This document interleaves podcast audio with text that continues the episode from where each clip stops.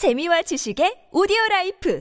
팟빵 안녕하세요. 군사도폭입니다. 러시아군이 지난 4월 17일부터 21일까지 1차 돈바스 공세를 지속한 데 이어 지금 현재까지도 2차 공세를 이어오고 있는데요. 러시아군은 열흘 동안 정말 징하게도 공격을 퍼부어댔지만 이제 그들에게서 점점 한계가 보이기 시작했습니다. 러시아가 본토의 다른 지역들을 방어해야 할 예비 병력들까지 싹싹 긁어와 2차 공세를 실시해 왔음에도 우크라이나군의 방어선을 돌파하기는커녕 오히려 우크라이나군의 반격에 밀려 무려 23km까지 후퇴하고 말았으며 그동안 점령했던 점령지들을 오히려 빼앗기고 있다는 기쁜 소식이 소식이 들어왔습니다. 최근 미국의 전쟁연구소 ISW와 우크라이나군 총참모부는 현지 시각 4월 24일에서 4월 25일까지 공격작전에서 러시아군이 포격을 강화했으며 이전보다 확실히 안정된 진전을 보인다고 평가했습니다. 하지만 그 진전이 너무 느리며 계속되는 공세에도 불구하고 여전히 성과를 내지 못하고 있다고 지적했는데요. 우크라이나군 총참모부는 현지 시각 4월 26일 정례 전황 브리핑을 통해 러시아군이 보로바 남쪽의 코로비아르와 루비즈노예, 포파스나야 등 세계 전선에서 대대적인 공세를 가했다고 밝혔습니다. 러시아군 러시아군은 슬로비안스크로 향하는 보급로를 확보하기 위해 보로바 방면에서 남쪽 도로를 타고 코로비아르를 공격한 것으로 알려졌는데요. 그러나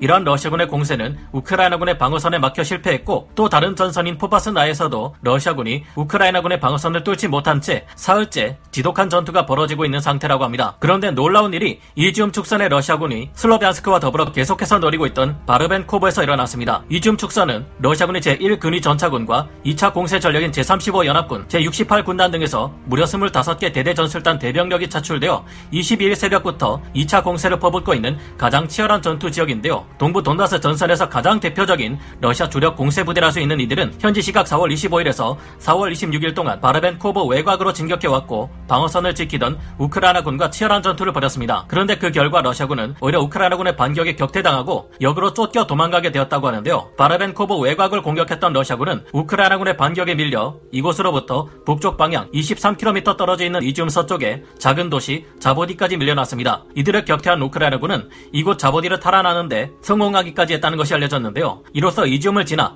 바르벤코보 쪽으로 향하던 러시아군의 공격 루트는 현재 봉쇄된 상태라 볼 수 있을 것 같습니다. 불과 반나절 만에 이처럼 러시아군의 공세를 막아내고 오히려 23km 밖으로 적을 밀어내버린 우크라이나군의 위세도 대단하지만 러시아군의 힘이 빠지고 있다는 것을 전황 지도의 변화를 통해서도 확실히 느낄 수 있습니다. 4월 22일 당시의 전황 지도만 보면 당 당장이라도 북쪽 발라클라야, 이줌으로부터 동쪽 세베로도네츠크와 리시찬스크, 남쪽으로는 오랫동안 친러 지역이었던 루안스크와 도네츠크까지 서쪽을 빼놓은 모든 곳에서 쏟아져 들어오는 러시아 대군이 당장이라도 이 지역의 우크라이나군을 집어삼킬 것만 같았는데요. 그러나 러시아군의 이러한 공세는 점점 약해지기 시작하더니 4월 25일이 되자 북쪽 슬로비안스크와 바르벤코버를 제외한 다른 곳들에서는 공세가 끊겼다는 것을 확인할 수 있습니다. 그러더니 4월 26일에는 동부전선 대부분의 지역에서 러시아군의 공세가 뚝 끊겨버린 상태인 것을 것을 확인할 수 있는데요. 이런 상황에서 드디어 러시아군이 가장 우려하던 사태가 일어나기 시작하고 있습니다. 벌써부터 미국이 지원하는 M777 견인곡사포 18문이 양도를 마쳤으며 50여 명의 우크라이나군 포병이 속성 교육을 마쳤다고 하는데요. 미국뿐만 아니라 다른 유럽 국가들이 지원하는 포병 장비들이 우크라이나에